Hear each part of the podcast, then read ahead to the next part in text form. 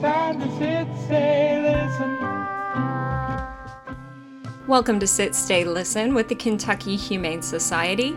I'm your host, Kait Seyal, certified professional dog trainer, coming to you from Forward Radio 1065 FM.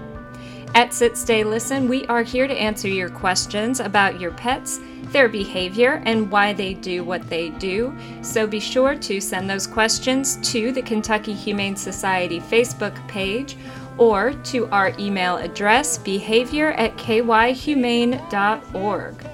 Our episodes are shaped by real life experiences, you, your pets, and what we can do to help. And in the name of shaping our episodes to real life, I'm going to take today's episode and I'm going to continue to discuss moving with your pets. Now, a few episodes back, about a month ago, I took a portion of an episode to talk a little bit about moving with your pets because that's exactly what I'm going through right now. My family and I are in the process of moving to a brand new state, and we just landed about two weeks ago.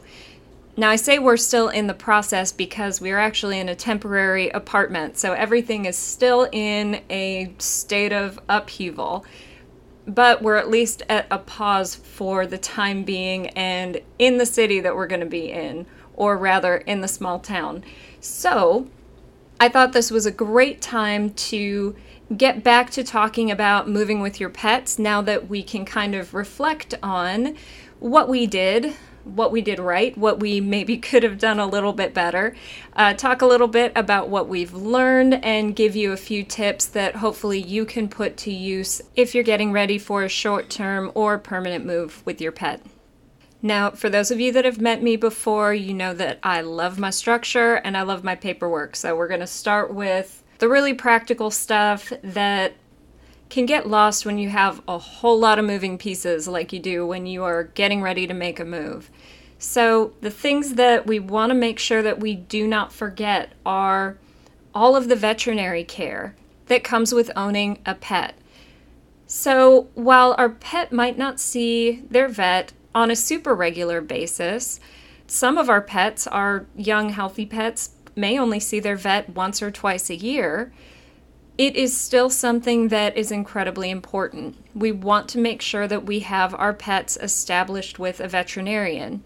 And when we move to a new place, especially if we have a young, healthy pet that doesn't see a vet regularly, it might not be at the top of our list of things to do. However, the last thing that we want to have happen is to run into a situation where our pet gets sick or injured and we're not established with a vet yet. So, before you even move, the best thing that you can do is do your research, find a vet where you are going to be moving to, make a few phone calls, figure out who your vet is going to be, and get established there. And that can be as easy as making a phone call, having a conversation, and then having your records sent. Now, every vet clinic operates a little differently. So you will need to make that phone call and find out what steps you need to take to get your pet established as a patient. But doing that research in advance and making sure that you are set up before you're in an emergency or in a situation where you need a vet right away can save you a lot of trouble later. And in addition to finding your new regular vet, you also want to make sure that you know where your nearest 24 hour emergency veterinary clinic is located. Now, when you are looking for your new vet, if you're currently with a vet that you really like, they can offer you some great guidance in what to look for in your new veterinarian, what questions to ask, and they may even have a recommendation for you if they happen to know the area that you're moving to. So don't be afraid to ask your current vet for some guidance when you're looking for somebody in your new town or your new city. And this is going to go for your specialists as well, both for behavior and medical. If you have a pet with some specialized needs, whether they are seeing a specialist for medical reasons or they are seeing a trainer for behavior support, talk to the people that you're seeing in your current home and see if they can help you with either a recommendation or help you find somebody in your new home so that you and your pet continue to get the support that you need after you move. Now, continuing with health and wellness preparedness. You want your pet to be as current as possible on all of their vaccines. If they have any blood work or any dental work due, getting all of those things taken care of sooner rather than later with the vet that you know and trust is hugely helpful. Fill all of those prescriptions, get those monthly meds taken care of.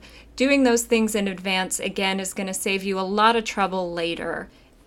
And if you need to board your pet, you need to take them to the groomer, anything like that, they'll be current on all of those vaccines and they'll be good to go. And as I've mentioned in previous episodes, always make sure that you have paper copies of those vaccine records available and ready to go. I personally keep a copy of all of my pets' records in the glove box of my car.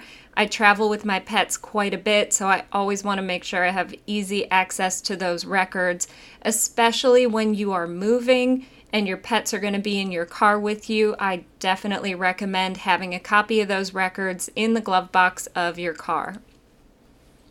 Now, we talked about prescription medication. Now, if you have pets like mine, I have a cat that is on prescription food. And recently, his prescription cat food has become more and more difficult to find. And especially moving to a new town, I don't know if I'm going to be able to continue to find it. I'm in a similar situation with my dog food. My dogs eat something that is local to Kentucky and it's not something I'm going to be able to get in my new home. So before I left, I bought two large bags of the dog food that I feed, and I bought another bag of the prescription cat food that I use. And I got recommendations from my vet about other prescription cat food options and started doing research on dog food that's going to be readily available in my new home. I have enough food that I can take some time and do some research now that I'm here and I can see what's readily available. It's not an immediate crisis that I need to handle, and I have enough food that I can transition them over slowly. And I will be able to take the time to find something that's going to be a good fit for them. What we feed our animals is a pretty big deal. So, thinking ahead and having a plan in place even if that plan is just bring a lot of food with you so that you can come up with a plan when you get here, is going to be really important for helping you and your pet have an easier transition. And remember that your pets are also going through some huge changes all at once. And managing some variables with so many things that are different right now, keeping a couple of things consistent, if at all possible, can be really helpful and comforting for them also. So we're sticking with their regular food for right now. We brought plenty with us and we're going to slowly switch them over as soon as we decide what they're going to be eating long term. So that's just something that you want to think about and look at ahead of time. So, grooming is something else that I would encourage you to think about, and something that we really didn't think about ahead of time. Our dogs are not really maintenance intensive in terms of grooming. They're relatively straightforward for the most part and don't need a grooming appointment every six to eight weeks. It is nice to have them professionally groomed periodically, but for the most part, we're able to do general maintenance on their own. What I didn't think about was that in our previous situation, we had an outdoor wash setup that had hot and cold water. And we had a shower setup that had a shower head that we had actually specifically selected so that it was easy to bathe our dogs indoors when the weather wasn't appropriate to bathe them outdoors. So, in our temporary apartment, we do not have a hose option Even if we did, we would not have water temperature options. And our bathtub here only has a faucet and a regular shower head, and it does not have a hair trap on the drain. So we are just out of luck. And unfortunately, unlike our pet supply there in Louisville, Kentucky, our pet supply here does not have a dog wash station. So we have really limited options in terms of ways to bathe our dogs. Now, as we discussed in the previous episode when we talked about moving with your dogs, it is really important when the ambient level of stress goes up in your home. You're moving, you're packing, you're shuffling everything around, you're stressed, your entire household and your dog's whole world is being flipped upside down. It's really important to get out of your house, to go for walks, to give them the opportunity to play and to do cooperative activities together. And for us, that has meant getting out in the world, going hiking, getting out into the woods. That's what our dogs really enjoy. But it also means that they have been getting in the mud and getting messy and smelly. And so, you're probably following where I'm going with this.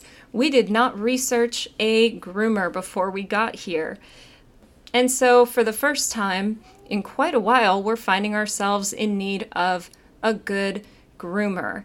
And it might seem really simple just find a groomer, drop them off.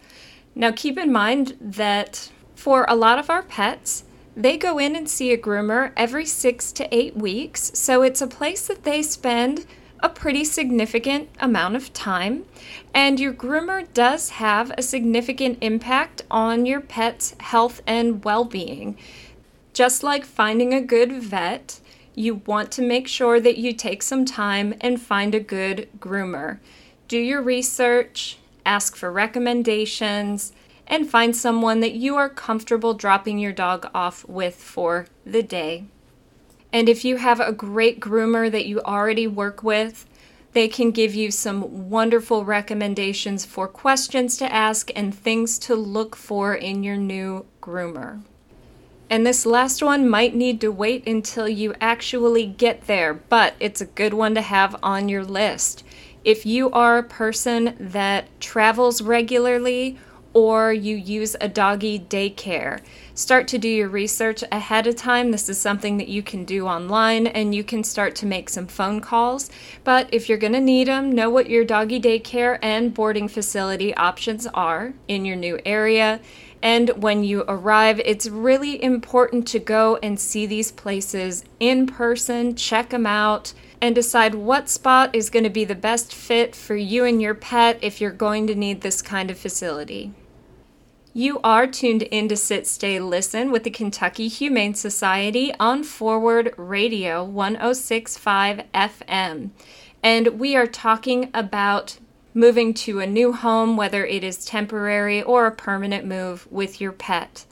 And in the second half of our show, we're going to talk about ways that you can help your pet with their behavior and how to help them be more comfortable and safe when you arrive at your new home.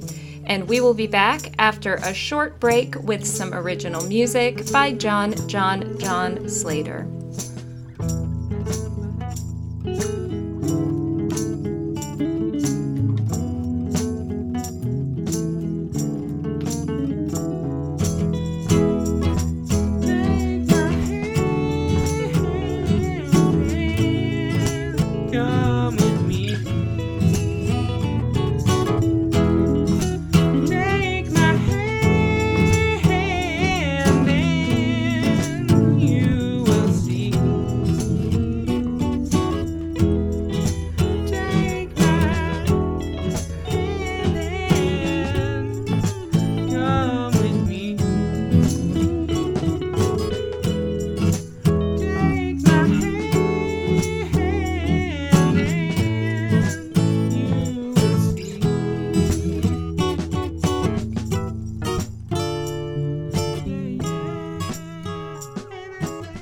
Welcome back to Sit, Stay, Listen with the Kentucky Humane Society on Forward Radio 1065 FM.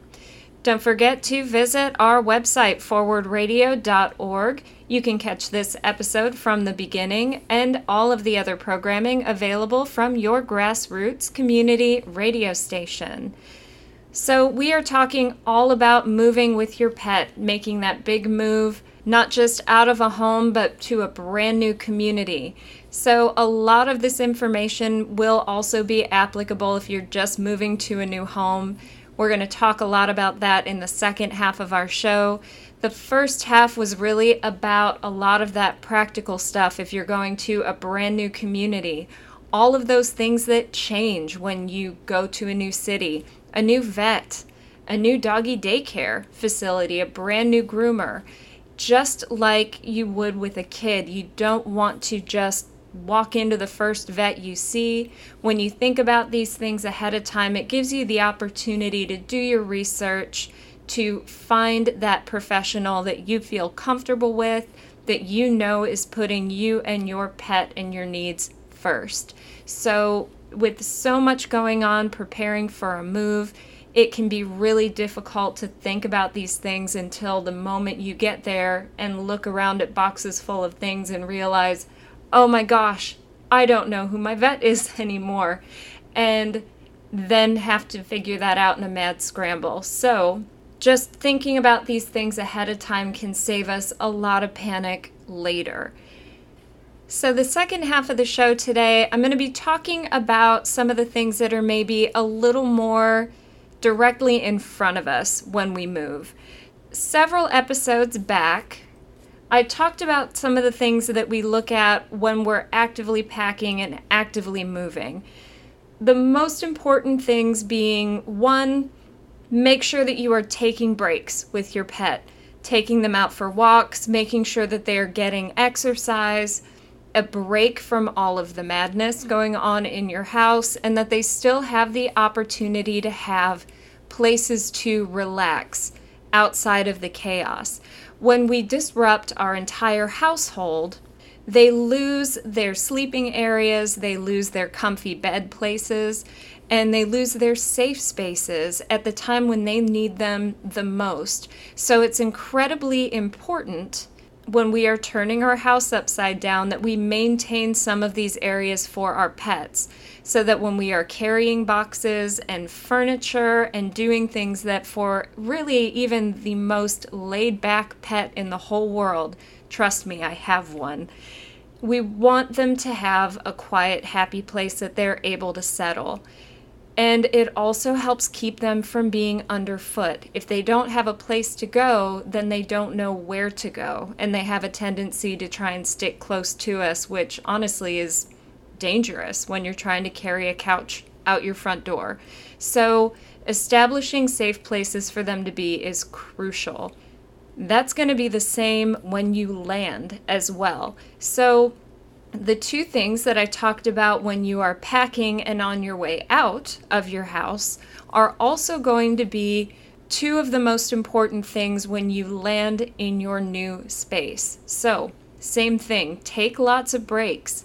Make sure that your pet is still getting your attention, that you are going for walks, that you're playing cooperative games, that they are getting the opportunity to get out of the space and do things with you, that they're getting that exercise and enrichment, and that they have a space that they can relax, that they can settle, and that you've done a pretty solid job. All right, let me back up that you've done a really solid job of pet proofing, where they have water, they have beds, that is separated from the chaos of all of the boxes that you have yet to unpack, all of the packing material, all of the things that they could get into and get themselves in trouble with. So, establishing a safe, comfortable space for them in the new space while you are bringing boxes in and unpacking things is going to be incredibly important. So, as you're getting settled, keep those baby gates and crates easily accessible. You will absolutely need them. along with your dog beds or your blankets or whatever it is that you use to create happy, comfortable spaces for your dogs. That is one of, if not your first order of business when you get into your new home. Set up a room, ideally a pretty empty room with comfy dog spaces, water bowls, and a baby gate. And I usually recommend picking a space that is separated without being isolated. You want your dog to still be able to see you, to hear what's going on, be able to see things moving in and out. And it also will allow you to keep an eye on them, which is also incredibly important. But they're not going to be directly underfoot. And this is also an extremely important one they're separated from your entryway. There is a clear separation between your dog and the exit of the home so that your dog does not have easy access to dart out that door and get loose. So, another reason to put them in a separated space. If your dog does not respect a baby gate, your crate is your best friend. So, you have several options, but if your dog has any additional challenges like confinement or crate anxiety, you may need somebody to help you, an additional human that can be there to work with and specially support that dog. So, that would be something else that you want to think about and plan for in advance. And remember, this is incredibly stressful for a lot of dogs. There is nothing wrong with your dog needing their very own support human. That is okay. Utilize that. If it's available to you, that's great. If your dog needs it, do your best to find a way to make sure that they have the support that they need. All right, so I know I've been talking about my dogs quite a bit, but I did move with two cats as well. And what I learned moving with cats is that they were the first to find anything new, and they were the most likely to explore any newly uncovered spaces. So, what that taught me more than anything was that they were also the most likely to get themselves in trouble the most valuable thing that we did with our cats was sequester them as needed. So, our extra large dog crate was extremely helpful, and starting them in a smaller space when we got to our apartment. So, not just giving them free access to the entire apartment all at once. Moving uncovers and stirs up a lot of stuff.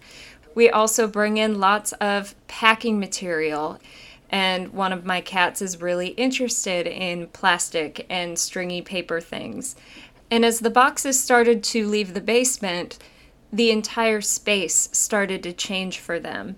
And so there were a million new ways for them to get into trouble. And with so much traffic in and out of the doors, there's a whole other element of concern that one of them might try and make a run for it, especially with all of the additional stress. So we started to have to watch them much, much more carefully as the house started to empty. So for their last few days in the house, we ended up moving them into one of the bedrooms that had been emptied. We set them up with their litter box, water, that's where they were fed, and it made me more comfortable. It was a lot safer, a lot more comfortable for them, and it just reduced everybody's stress a great deal. And when we actually moved into the apartment, they were in an extra large dog crate. So they had plenty of space to move around. They had a litter box. They had comfortable spaces to sleep. And they were only in there for about 36 hours uh, long enough for us to unpack some things, to put furniture where it belonged, to clean and make sure that the apartment was as safe as possible, that it was secure, that anything potentially hazardous to them was put away. Before we let them out of the dog crate into a single room for about 24 hours where their litter box, food, and water was so they could explore that space before we let them out into the rest of the apartment. So essentially, starting them in smaller spaces and then making the areas safe before letting them out into larger areas. So watch your cats very carefully. And then the big thing for us too is anytime we would let them out into a larger space, we did it first thing in the morning when we were going to be home all day so that we could keep a very close eye on them in case they got into something that we missed. And lesson learned on this one until we moved, our cats had never had access to our plants. Our plants had always been up on a high shelf or hanging somewhere that our cats couldn't get to them. In the new apartment, our cats could reach our plants. Know your plants, watch your cats. Know if you have houseplants that are not safe for your cats, and do everything you can to keep those plants out of reach. Anytime you move, your entire household routine and everything gets shuffled. All of your animals may have access to things they've never been able to reach before, so that awareness is key. We also had a litter box incident. Previously, our litter boxes were in the basement. Our apartment does not have a basement, and so one of our dogs, who shall not be named, had access to the litter box for the first time ever and was caught with his nose in the litter box. So, lesson learned. We've had to make some adjustments in our temporary household to account for dogs getting into litter box. So that was a new one for us as well. Lesson learned there. And I'm going to have one last piece of advice before we go today for those of you that are moving into a home that has a fenced in yard. Just because there is a fence, don't immediately trust that fence or that fenced in yard. Before you take your dogs out in that yard, and really that's on leash or off leash, do a thorough check of that yard and the fence. Check for any hazards, hazardous plants, look for signs of resident wildlife, look for holes, trash, or debris, or anything that could be harmful or dangerous to your dog. And then you need to do a thorough investigation of the integrity of that fence. So, every panel, every gate, latch, you want to check how the panels join, how it comes to the ground. Can a dog squeeze underneath it? Is your dog a digger? Could they dig underneath it? If your dog climbs, can they go up and over that fence? Just watch so, so carefully. A fence can be a serious false sense of security, and your dogs are going to need careful supervision out in the yard, even if it's a fully fenced yard, for quite some time. Well, I know that has been a lot of information, and for those of you that are getting ready to move, I know that your brains are already incredibly full. But I do hope that a few of these things can help with a smoother, more orderly, and a safer transition for you and for your pets.